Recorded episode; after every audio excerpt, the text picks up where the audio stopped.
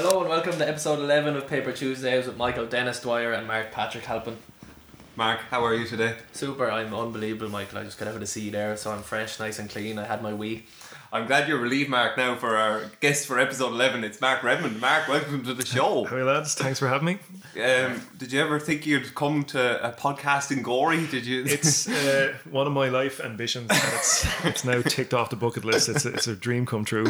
good stuff, good stuff. Well, we, we'll uh, look into all your life story later on, but I suppose we'll start off with the parish of the week this week.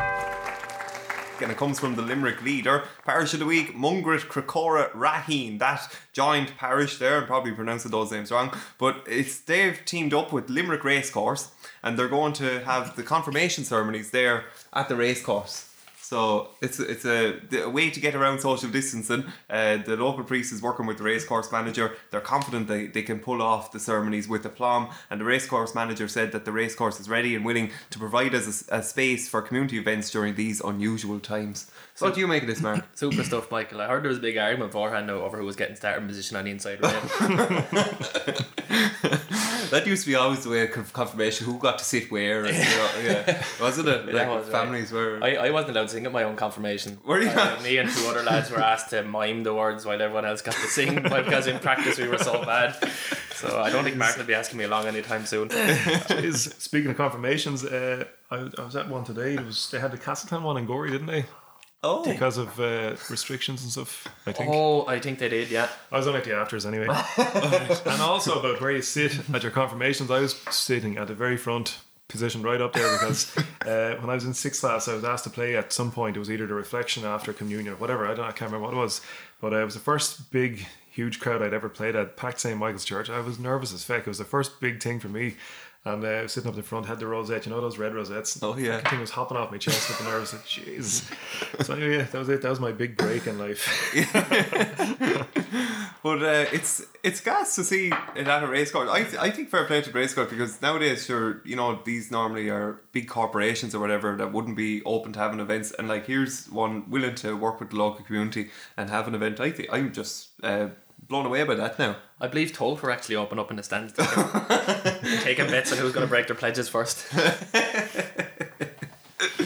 Very good. Well, Mungret, Crecora, and Raheen, congratulations, Parish of the Week this week. Moving on then to the Sligo champion, and they covered the story of Sligo tidy towns. And when we were had Basil on, we were talking about uh, painting walls. This is a similar enough one, but I thought they deserved kudos for this uh, very colourful and bright mural dedicated to frontline workers. It included a nurse, Garda, factory worker, handyman, and shop worker, and they've come up with the clever idea of making the mural graphic a postcard too that you can give for the, a frontline worker that you know. So um, yeah, fair play to Sligo Tidy Towns as well. All good stuff this week, Mark. They are, there's none in Enniskerry for Ash, is there? Your No. girlfriend's a frontline worker herself. She is, yeah, yeah. She's working on the front line, all right, yeah. Uh, yeah. but they were they're cutting the wages of the frontline workers again, aren't they? They're bringing them back down to the regular all right. level, I believe. Yeah, because uh, I was talking to James. Now he won't put this in a flash flood, but he wasn't happy about. Uh, no, sorry, he was happy that it was going back to the original wage. Oh, right, okay. Yeah, James. James has many views, doesn't he? Um, how did you find the whole pandemic, Mark? I know we'll get to it later, but like, uh, it must have really put a lot of a halt on your. Yeah, but I, if the truth be told, I've I've loved it because, um, as I was saying just before we started, like the amount of traveling I was doing, it was getting a bit ridiculous, you know. So uh, the first couple of weeks really hit me. It was like waking up every day. It was like Christmas, if you know what I mean. It was just this dead silence. Like as I say, where I live, you can always hear trucks in the morning. You hear fans and everything else from the restaurant and everything else. It was so busy. And then for like a week or two, or even four or five, there was just silence, and it was brilliant. And, you know, it's only the last Yeah. couple of weeks you notice trucks again at half five in the morning and stuff. So. And I got a lot of stuff done in, in the well, so far in the couple of months we've had off, I've got a lot of stuff that I've you know that I've been putting off for years, and I've got to do it. So I'm thrilled. Right, didn't yeah. yeah, yeah. It's got it's different though. Like you were performing most recently at the folk festival for Virginia, Uh, Philadelphia. Philadelphia, That was yesterday. Yeah. So Yeah. yeah. that's that's the kind of downside. So um, you know, you're either in a place like Philadelphia at the Culture Ireland uh, stage, or you're you know doing it online. You know. Yeah. So there's no like there's no cool trips, and there has been a couple of cool performances that were kind of put to the sword because of this. Um, and sure enough, like there's been plenty of opportunity and funding to do different things online and everything else, but it's not the same as going out and playing in a, in a real setting and real audience and stuff. uh, and just the banter you have at those folk festivals during the summertime. You know, they're brilliant. Um, so, and even going down to French's on a Thursday night here, like you just you miss those kind of things so much. You just you know we took it all for granted. You know, I'd love it. I'd fucking love to go down tomorrow night for tunes and pints. Yeah, You know, yeah. But uh, yeah. Uh, it's kind of 50-50 I'm happy enough uh, with what I've got done and then as I say raging at all the cool stuff has been you know the Olympics the hurling everything you know so Yeah. yeah it's uh, it's certainly an event of, our times anyway. And uh, yes, the, speaking of events of our times, well, Councillor Niall Dennehy in Tipperary. Well, this man has a bee in his bonnet mark, and he's had it for uh, quite some time. He so. I don't want to go too much into the politics now, but uh, basically, Clonmel used to have a mayoralty, and that meant that um, you know that the, there was one key figure in the town, and they gave out all the money, and there was a lot of prestige attached to it. But then a lot of local governments lost their power and ability to provide funds back in 2011. So there are six councillors in the Clonmel area, and all bar Councillor Dennehy are happy enough with this. But Councillor Niall Dennehy, he's not for turning. He says it's a lollipop committee with a masquerade of a mayor, and this has been a bugbearer of his. And he was speaking to Tipp FM last year about it, and I came across this interesting clip. The reality is that councillors are the people who set the policy and that the executive work for the elected members, not the other way around. To see what happened there tonight, like there was 60,000 in public money being uh, carved up by five people for the next five years uh, for a mayoralty that doesn't really exist, right? Now, that, that was the very same thing that happened at the county council meeting last week, where all the committees were decided, and uh, my name wasn't mentioned once in any of it because I'm Niall, not for sale Denny. Niall, not for sale, Dennehy. And like, what I love about this is it's hit the local press every time he brings it up. So he brought it up last year, then he brought it up again in May, and now again in June. And every time it's Big Read, Tipperary Live, Councillor Niall Dennehy. So, you know, he's not letting it go, and he knows how to get a good story across to the people. Not really, because I read the article twice when you sent it to me, and now you've explained it and played the thing for me. I still don't understand what's happening. I just don't get it. I don't really.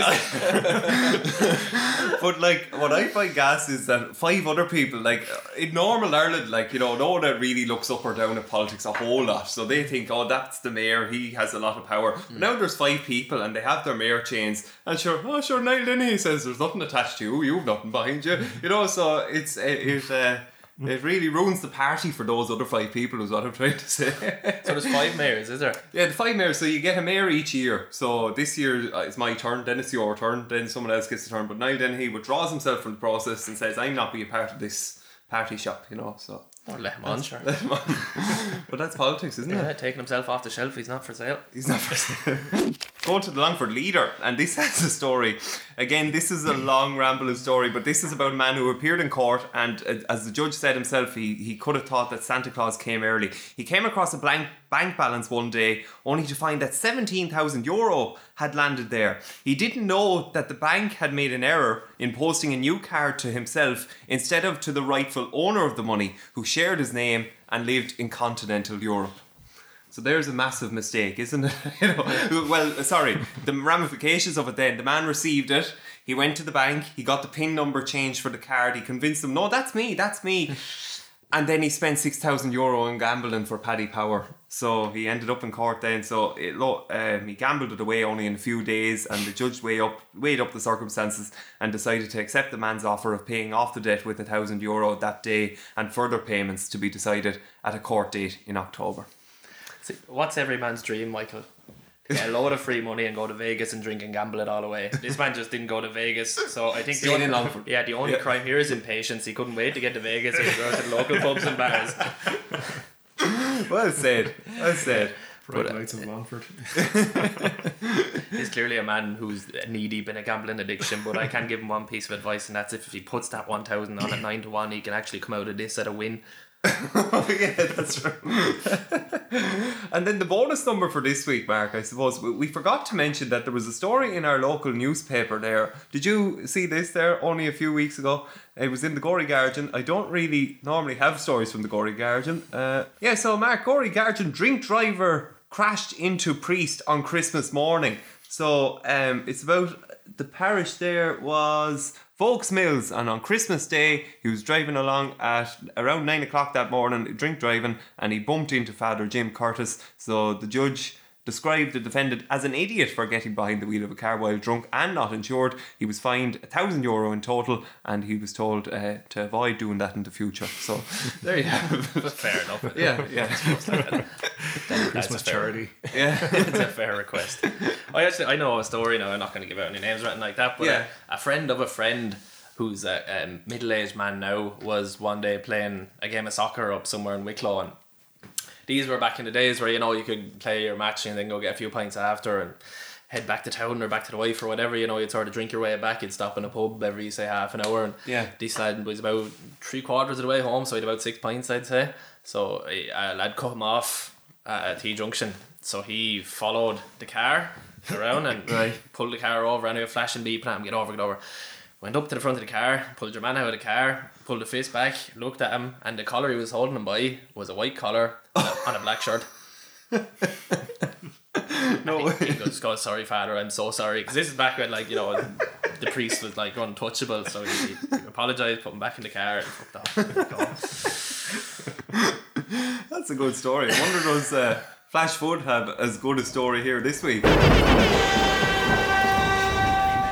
Now, I, I'm going to tell you lads something there this week, okay? There's bad bastards out there. Real fucking bad bastards. And they're looking around corners and cutting holes in fences and peeping over walls and, and, and robbing fucking dogs. There's lads going around robbing dogs, right? I get the price of dogs is sky high at the minute, but there is no need for lads to be going around robbing dogs. It's bad form, and there's only one thing I say to them lads, and bad luck and bad cess to them, because I hope it comes back and literally bites them in the hole. Because it's fucking real bad thing to be robbing someone's pet, a Rex or a John or a Tato or, or whatever else you'd call a dog. Don't fucking robbing family pets, you bad bastards. James left out the names of his own dogs. Do you remember he? What are the names of his dogs? Ole, All right. after Ole Gunnar Solskjaer, that's the new one. And that's why James is so, like, um, sensitive on the subject at the minute because he can't touch his little dog. He also has a little Jack Russell called Nancy. Nancy, yes, that was yeah. That was such an unusual name for a dog. And you have a very beautiful dog, um, don't you? How do you know that? Oh, Instagram has everything. No, yeah, is it a cockapoodle or no? Uh, uh, Cavapoo. a cavapoo. Yeah, you, Yeah, you yeah. can watch me house looking for the dog as well. yeah. He wasn't I playing was- was, he was playing at High Gates one week. He wasn't at High Gates at your house. yeah, no, he's lovely. Jeez, uh, but your man's right. I'd shoot to kill now if anyone tried to take our dog. Yeah. okay, so Flash forward now, second week in a row, and he's got an unanimous verdict. That's incredible, isn't it? Yeah, it is. There's some form of human um, connection there, I think, with James. I Yeah. think we're finally getting through to him. Uh, Mark, uh, Uilleann Pipes, what would you, what, they aren't really that well known, are they? Or what do you Uh, think? How would you describe your trade? Jeez, um, bit of a mystery in every Yeah. sense. But yeah, they they're when I started. Uh, I'm going to sound like an old lad now, but it was 20 years ago this year. Jesus, it is old. Um, but when I started, it was really feck all, and I mean, you know, you'd hear of old lads maybe who started in the 60s or 70s. There was really no one. I think there's like there's a photograph of the the uh, Pipers convention in 1968. It was something like 30 Pipers in the world. You know what I mean? Wow. they kind of realized that and that was like the second time in its history that the thing almost became extinct. So like there's another f- uh, photograph from 1901 Feis Ceoil or something where there's only about 10 pipers. So at various points in its history it's almost just disappeared because it's a mad instrument to maintain. It's mad to it's very complicated to make and it doesn't appeal to most people. Well it didn't. Um, But ever since the, um, I suppose, since the 1960s, 70s, with a whole kind of boom in folk music and Irish music, it's kind of been on this gradual, uh, you know, it's what would you say? It's been more popular all along, and even in the last ten years, I've noticed a huge increase in numbers. Um, so the best example is County Laois. Um, when in 2010 Music Generation was set up, or 2011, there was something like two Uilleann Pipers in Laois. One of them actually came from Wexford, uh, and then now there's something like 26 or something. you know? So yeah, it's That's really on the up. Yeah, yeah, yeah. It's a unique instrument, though. Like, a lot of it is to do with the moisture. Is that right? Yeah, yeah. So that's one of the reasons. Um, like it's it's a it's an Irish instrument. It's made here, um, and we don't have to blow into it. So for anyone who's listening who isn't familiar with it, it's the Uilleann pipes. Uilleann is the Irish word for elbow. So you play with your elbows. It's not like most bagpipes where you blow into them. So we don't blow into them, and because we have this bellows that pumps air into it, uh, we can the reeds, which is the little brain of the instrument that puts the sound in it, they last for for years because there's no like direct contact with moisture. Again, unlike the Scottish bagpipes, which everyone knows about. So our reeds will last forever, but because uh, it's you know it's closed off and you're sitting down, it's it's kind of a sophisticated, civilized instrument, unlike those Scottish things.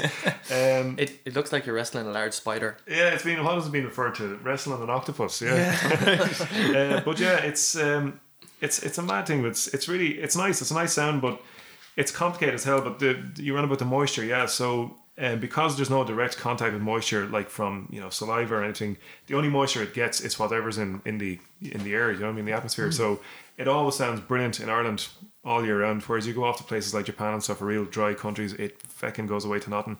Like because at the end of the day, it's a it's a big lump of wood, and like as we know, wood shrinks in dry and it expands in moist. So it's always got this nice buzz about it, and in like wet days like this, they love it. Right. You've covered a lot there, and you've kind of teed up nicely to to discuss this piece that you're going to play for us. Um, Right. So, like going back to history, um, it was popular among Church of Ireland. Uh, Yeah, yeah. yeah.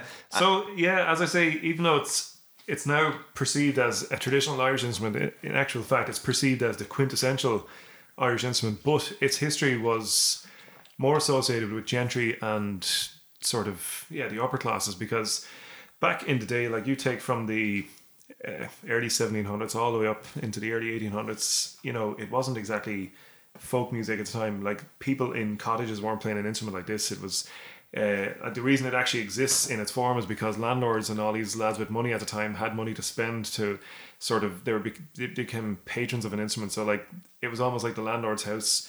You know that landlord has a set of pipes. I want a bigger set than him. I want a set Yeah. that does more than him. So they were pumping money into these pipe maker lads to, you know, put more notes on that instrument, put more keys on it. I wanted to do more, and those makers were borrowing ideas from oboe makers in France and clarinet makers and everything. So the instrument sort of really reached a height. Uh, it was kind of from the 1760s up until about the Irish famine. It was really.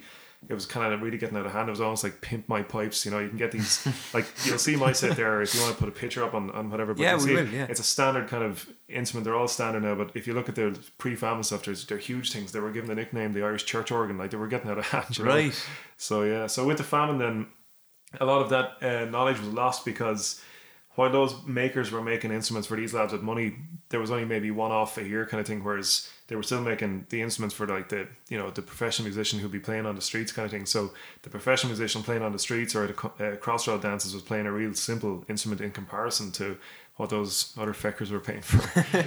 Yeah. So yeah, that's why they exist as they do. And then uh, the Goodman, um, he was buried with his pipes. I think. That's right. Yeah. Well, I'm not sure if that's true or not. All I mean, it could be, but uh, yeah, there's there's a there was a piper down in Cork called uh, uh, Michael O'Reevig, Michal O'Reevig, who had the story that grave diggers robbed that set of pipes and he was playing them. And Oh, but again, I'm not sure if that's the case. It might be a bit of a legend attached to it. But and his son has him now. O'Reevig's a great piper in Cork, but. uh Maybe he was, I don't know. Goodman uh, left behind a lot of music as well, Yeah, didn't yeah. he? Yeah, he was Church of Ireland rector down in West Cork, and he was fluent Irish, and he played music, he played pipes, he played flute. Um, but and again, despite what a lot of people think, it was actually Church of Ireland uh, clergymen who more or less saved a lot of Irish music because there was a there was a period after the famine where it was really frowned upon to be making any kind of music, and it was puritanical clergy, Catholic clergy that went out of their way to stop any sort of merrymaking, you know, and it kills me Really? to say it. My uncle's a priest, you know, but that's what they done. They went out of their way to stop everything, like stop crossroad dances. Have it was became. I think there's a term for it in Irish. It became known as the Great Silence or something for a couple of years. And if Yeah. it wasn't for those, uh, you know, Church of Ireland rectors and all gathering up this stuff. Um, a lot of it would have been lost, but yeah, you mentioned Canon James Goodman. He collected a- an awful lot of music uh, in about 20 years after the famine because he could see like that it was disappearing at a rapid pace through debt and through emigration and stuff. He was based down on the Beara Peninsula in uh, Cork, and um, as I was saying, one of the tunes that turned up in his collection was called "The Pretty Girls of Gorey." so, uh, like I've, I've only learned that one recently, but uh, I'd imagine like the only reason he got that is through traveling pipers over the you know, at that time. Yeah. a lad might have picked up the tune around here, or maybe he composed the tune, maybe he saw the Pretty Girls in Gorey. Yeah. but yeah, it's interesting to find uh, such a title in a place which at that time would have been what maybe three days uh, horse ride away or whatever way it was measured. You know what I mean? So, Yeah. crazy. so I Might be played a good time to play it. Yeah, yeah. So this is the uh, Pretty Girls of Gorey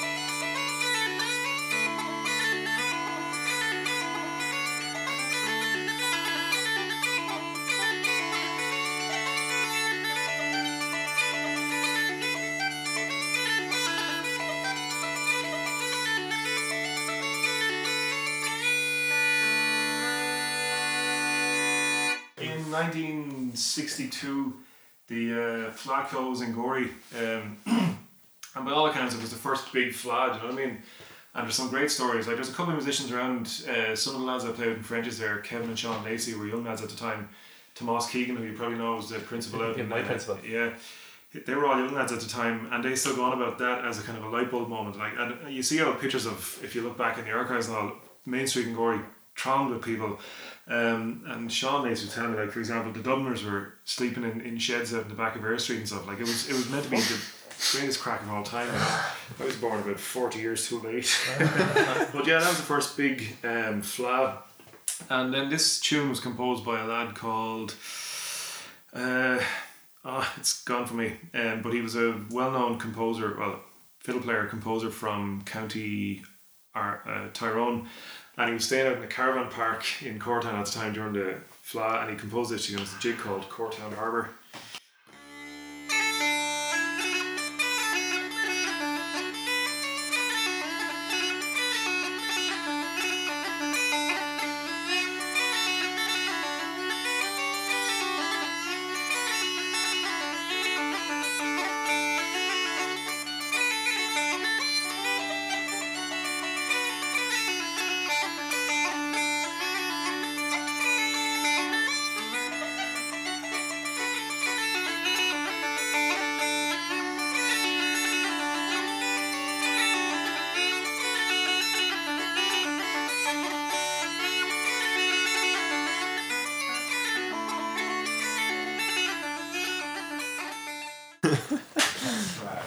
So yeah, that's it. Um, Jimmy McHugh was the name of the composer. It came to me. All right. Yeah. they, they might seem impressive and everything to someone who hasn't you know encountered them for the first time, but they're very restricted as well because um, let's say a piano has eight octaves and you can play everything on it. The other pipes only have two, right? Um, and it seems restrictive, but at the time they were sort of took their form here in about the um, you know, late 1700s, early 1800s, they were quite an advanced instrument. Like you can imagine if you go back in time before radios and televisions or anything, and next thing a lad turns up with one of these, you can imagine how people like thought that was the rock music of the day. Uh, just by today's standards, they're not as advanced, but they're still more advanced than the Scottish one. That's the main thing. uh, so yeah, I mean, most of the stuff we do is jigs and reels and hornpipes. We play slow airs and stuff. I could play one of them, only it'll be on all night, and you'll have to the audience crying their eyes out. And they're actually they're famous for that kind of thing. Like you'll you'll always get asked to play at funerals and stuff. They have like they have you hear their real jolly sound, but they have this real kind of um what would you say soulful and mournful kind of sound as well. Like I mean anyone um who's ever watched Braveheart. There's a scene in that like where you think it's you know they have you believe it's bagpipes, but it's the other pipes because otherwise it would sound terrible, you know. So, uh, so yeah, and then the Titanic as well. So they, they were using like they, they were really sort of how would you say they were really hot stuff back in the 1990s for that sort of iconic. Uh, you know, they were kind of saying it as this Celtic mournful kind of stuff. It's a solo instrument, so you ha- everything has to come from Yeah, the well, I mean, instrument. It is. I mean, it's at its best when it's solo. I mean, you, you, you tend to hear more. So you can, if again, for anyone who's not familiar with it, you'll hear all sorts of little things in the background that sound like car horns and everything else. So th- that's what gave it the nickname, the Irish church organ. There's all possibilities to do different harmonies and stuff. Um, you can play it in bands, and they are using bands and orchestras and everything else, but you generally wouldn't do all that stuff. All that stuff that you see me doing with my wrist, that's kind of improv- improvisation.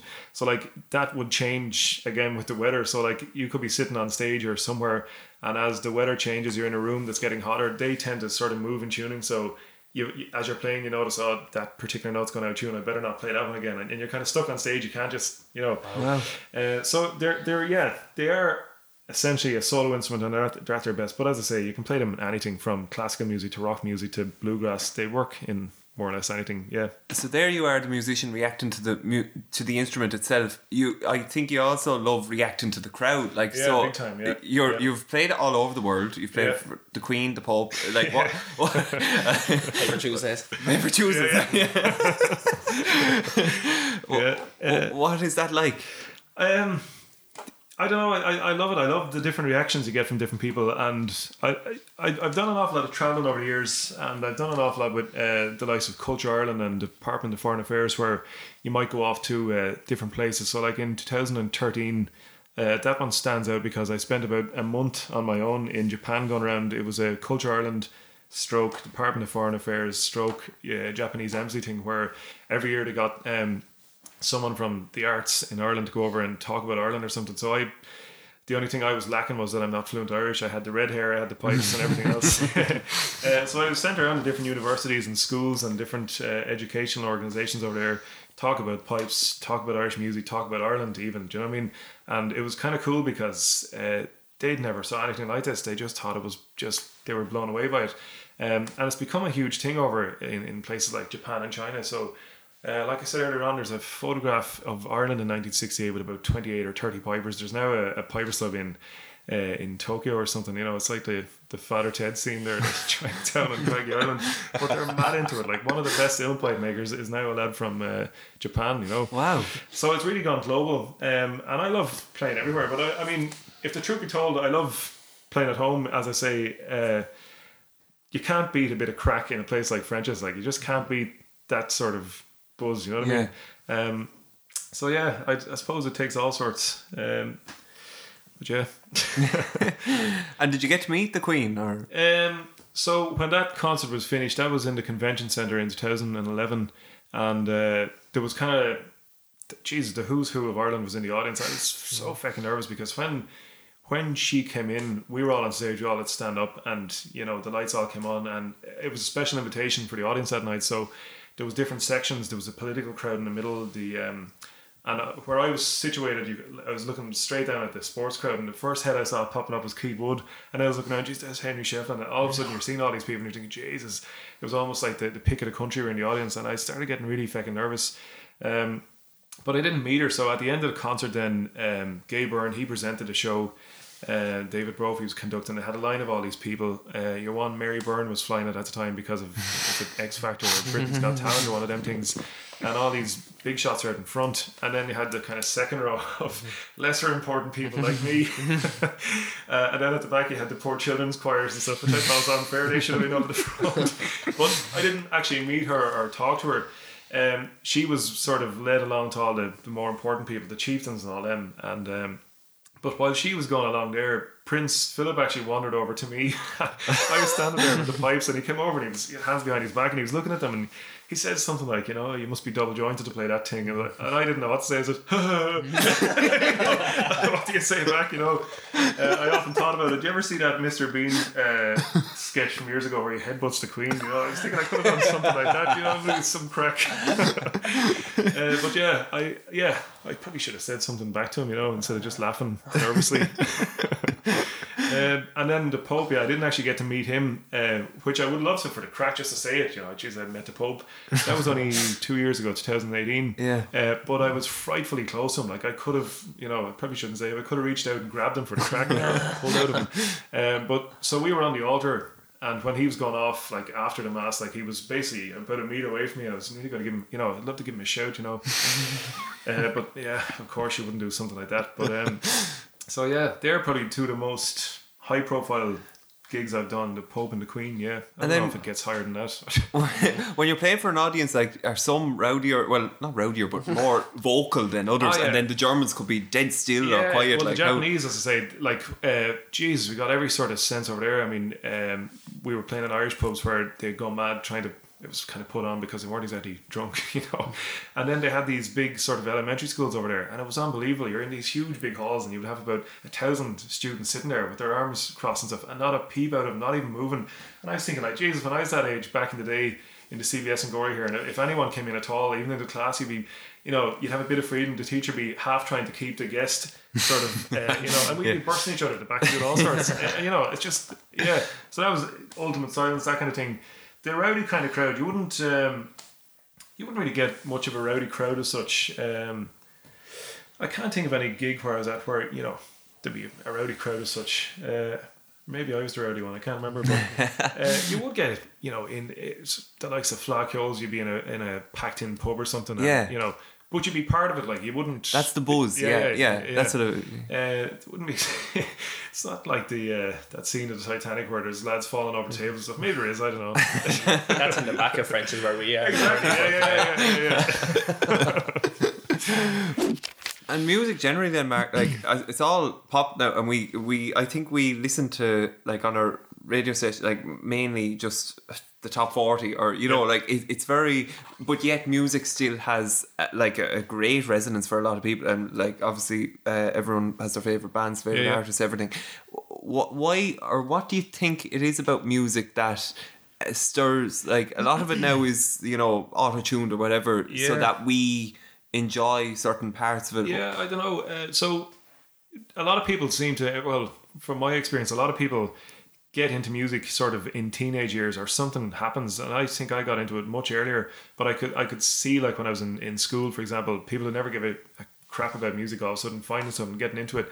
And it could be something very small like uh, we mentioned Braveheart. You could be watching a film and something might just tick with you and geez that's brilliant.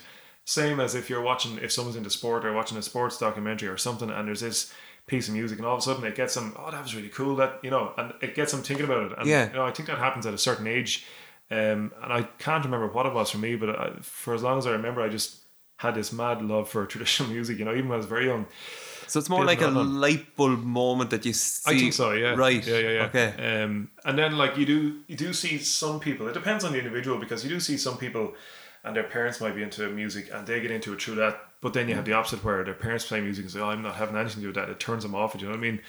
So. Uh, yeah, it depends on the individual. And one thing I used to always hear was, "Jesus, oh, the music is in your family. You must, you must be. That's where it comes from." But that's definitely not the case either. Yeah. If you're interested in something, again, it's like sport. It, you know, you don't inherit it. It's because you have such an interest in something that you're constantly driving yourself and pushing yourself. It's not as if just because such and such his father was a great hurler doesn't mean he's going to be a good one. He has to work at it, like you know what I mean? And he has to have the interest to drive himself to do it. It's not oh he's great because he's his father or whatever. You know, he's a great cook because his mother was a good cook Yeah. or something. It's the interest and the drive that you know gets you there. Yeah, absolutely. It's just my philosophy, you know. I know. yeah, but then it's drilling down to that, like say at the end of a piece of music, like when you release at the at the end of, or you know, you were saying how an uilleann pipe tune can end in Hmm. so many different ways, like.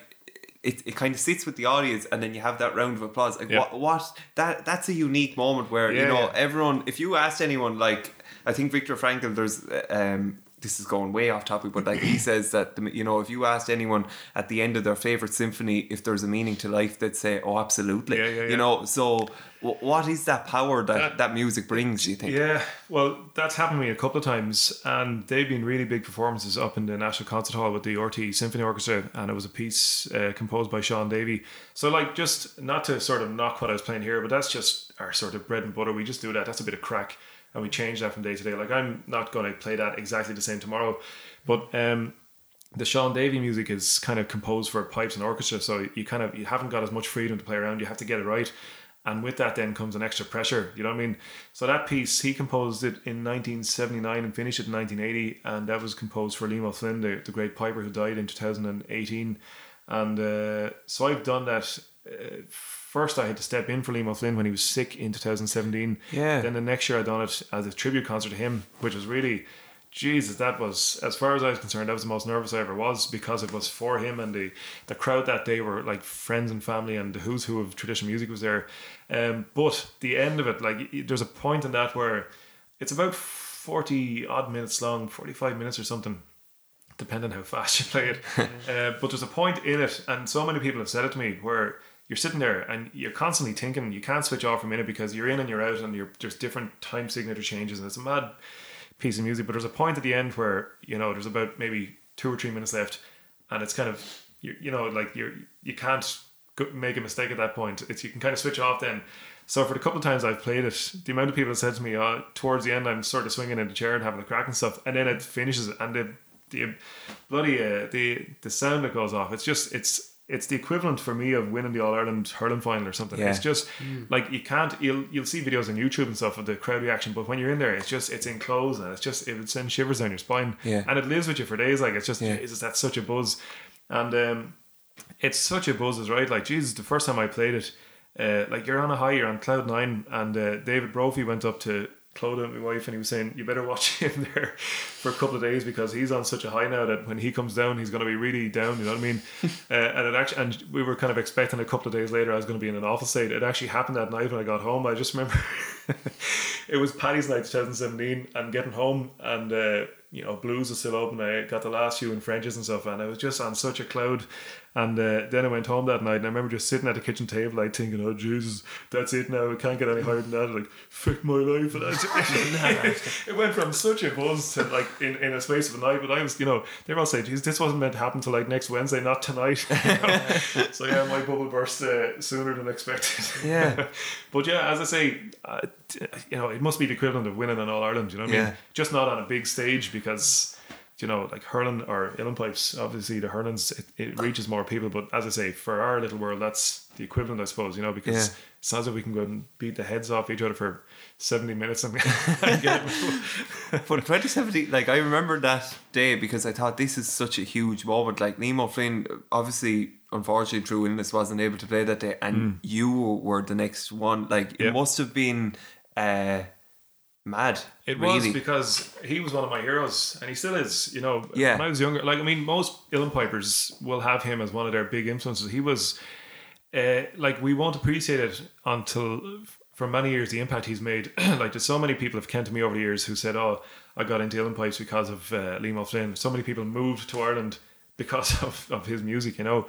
Um, so that that was real. Uh, that was a, a funny old time. That was uh, the end of February. There was basically there was two weeks, you know, to, to get it right. And um, David Brophy rang me one time. Every time he rings me, I I, I Just say, he's the conductor, He's the with conductor, the yeah. RTÉ orchestra. yeah, Yeah, yeah, he was the principal conductor with the concert orchestra, and now he's freelance, so he could he can do concert orchestra, symphony orchestra, and everything Yeah. in between. So he's he's uh, he's brilliant. He really is. He's uh, he's an absolute legend. Um, but anyway, he rang me, and it was uh, every time I say he- rings me, I've, I don't get the you know I never. I was like, oh shit, Miss call from Dave Brophy. Oh shit, you know. Uh, so he, I rang him back then, and he was saying, um, "Oh, Liam Flynn's after putting his back out." And the RTÉ uh, or the concert hall are going to pull this gig, and I was saying, no, no, no, don't, don't pull it. Uh, I know a lad who might be able to do it, and the reason is because in 2012, the 100th anniversary of the Titanic setting off from Queenstown, which is now Cobh, was held. There was a week's series of uh, concerts down there that year, and uh, one of the I had to play loads of stuff in it with a kind of a with the Orchestra of Ireland at the time. Uh, but one of the pieces was one of the movements from the Brendan Voyage. So there's 10 movements altogether. So he was kind of thinking all right he's done that one he can he can learn the others. Uh, so I was kind of the minute he said it like oh, Jesus I kind of got a fright. I was like yeah I was never going to say no because it was such it was a huge opportunity you know? So I done it but like uh, I remember being in such a panic then to learn it. So the, the first thing I done I was up in Dublin at the time the first thing I done was put the earphones in went to the old recording of Liam O'Flynn doing it and I listened to it solid then the whole way home. And uh, got home, Shaun Davey had sent an email with all the music, and I remember not really sleeping well that night, thinking like, Jesus, I've learned all this in two weeks, and uh, I kind of had it learned off in a couple of days then out of sheer bloody terror, you know. So then I was thinking to myself, the two weeks would not end. It was the longest two weeks of my life. I was like, I've got this music now, and I just want to go and get it done. I was like, the longest, I never forget it. It just went on and on and on. I was like, Jesus, you know. So yeah, that was that was that, and that's the first time I'd done it in its entirety, and I've done it uh, three times since, and uh, yeah, there's no comparison. It's just the greatest Yeah. out buzz of all time. Yeah, Right, so Mark, we started last week a new game called the best thirty seconds of your life. We gave Gavin the topic of uh, different expressions for being hungover. He managed to get seven, so he's currently at the top of our leaderboard. So Mark, I'm going to give you a topic, and I'd like to give you to give me as many answers or as many related items to what I give you within thirty seconds. Right. So, Mark, your chosen topic this week is orchestral instruments. grand. So clarinet, oboe, double bass, violin, cello, uh, piano, uh, percussion, uh, flute, piccolo, um organ. Uh, oh, jeez, we had double bass. Did I say that? Ten seconds. Um, uh, Jesus. Uh, Five. oh, jeez. Oh, my head's frozen. That's it. Time up. Well done. Ten. Beat Gavin Staff, you're at the I, head jeez, I should have rattled out loads. It's just when you put on the spot.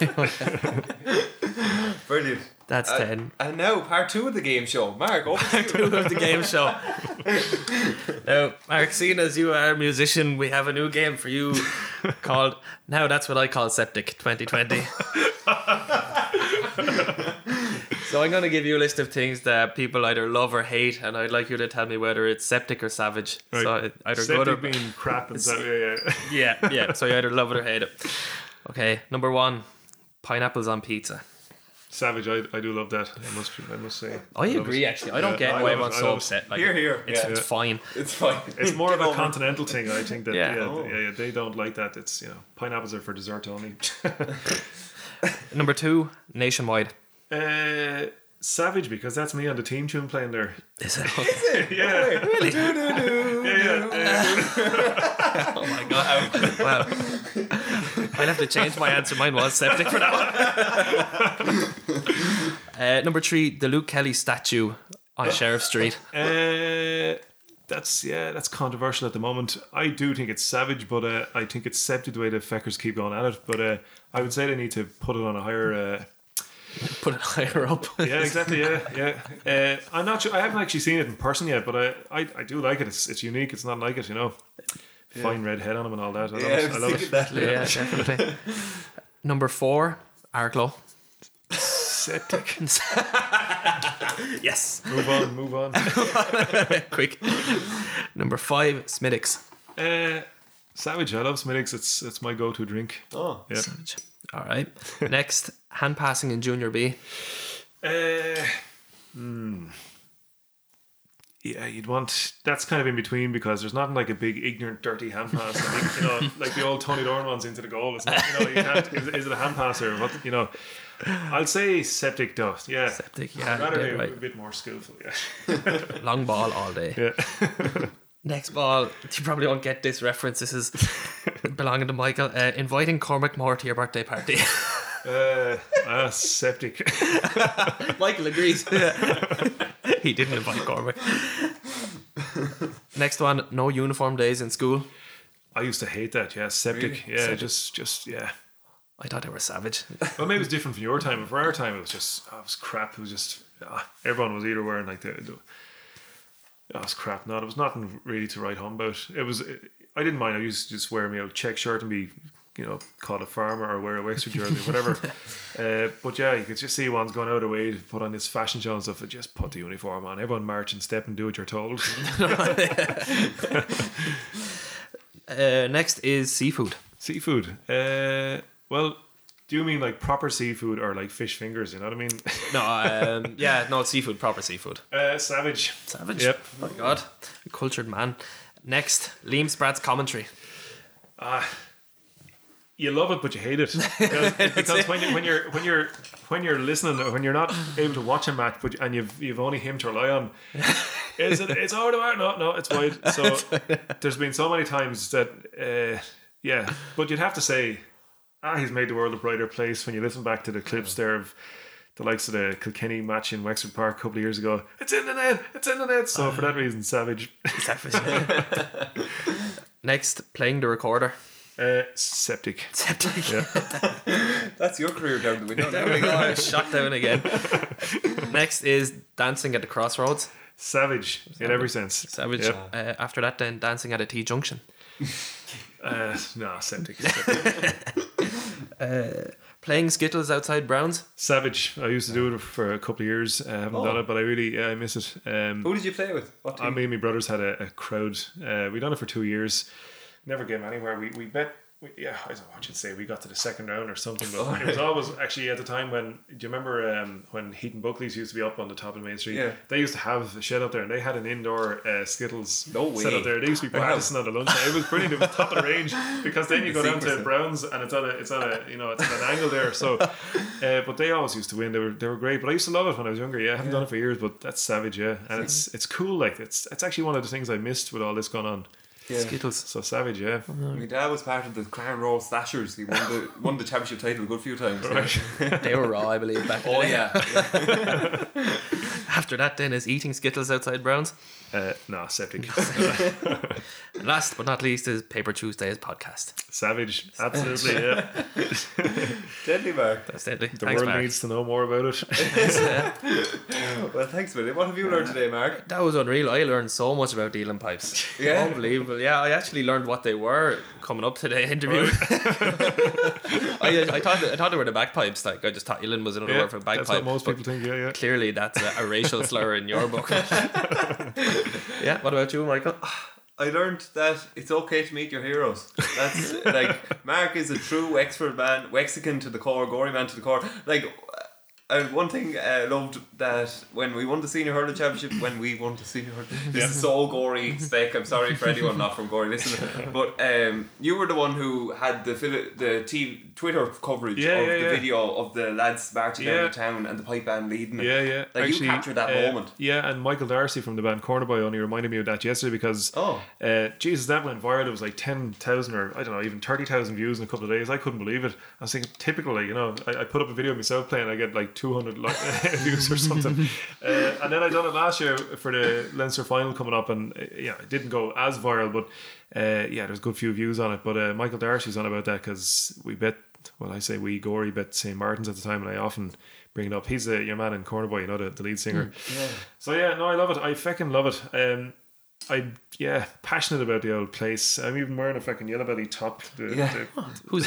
the uh, do you know Wexford drink? The Oh, the the beer. yeah, Yes, yeah, sorry. I, just, I, I love it. Yeah, uh, I you know the way um, Tadhg Furlong and Doyle and some of these people like they have been given this brand as a Wexford ambassador kind of thing. I yeah. fucking love something like that. I love it because every time I do go off somewhere, I'm always on about it. Oh, it's a great place. You should come down and everything else. Yeah. You know? So yeah, Yeah. no, it is. It's a good old spot. And Mark, what have you learned today? Uh, that Arklow is septic. And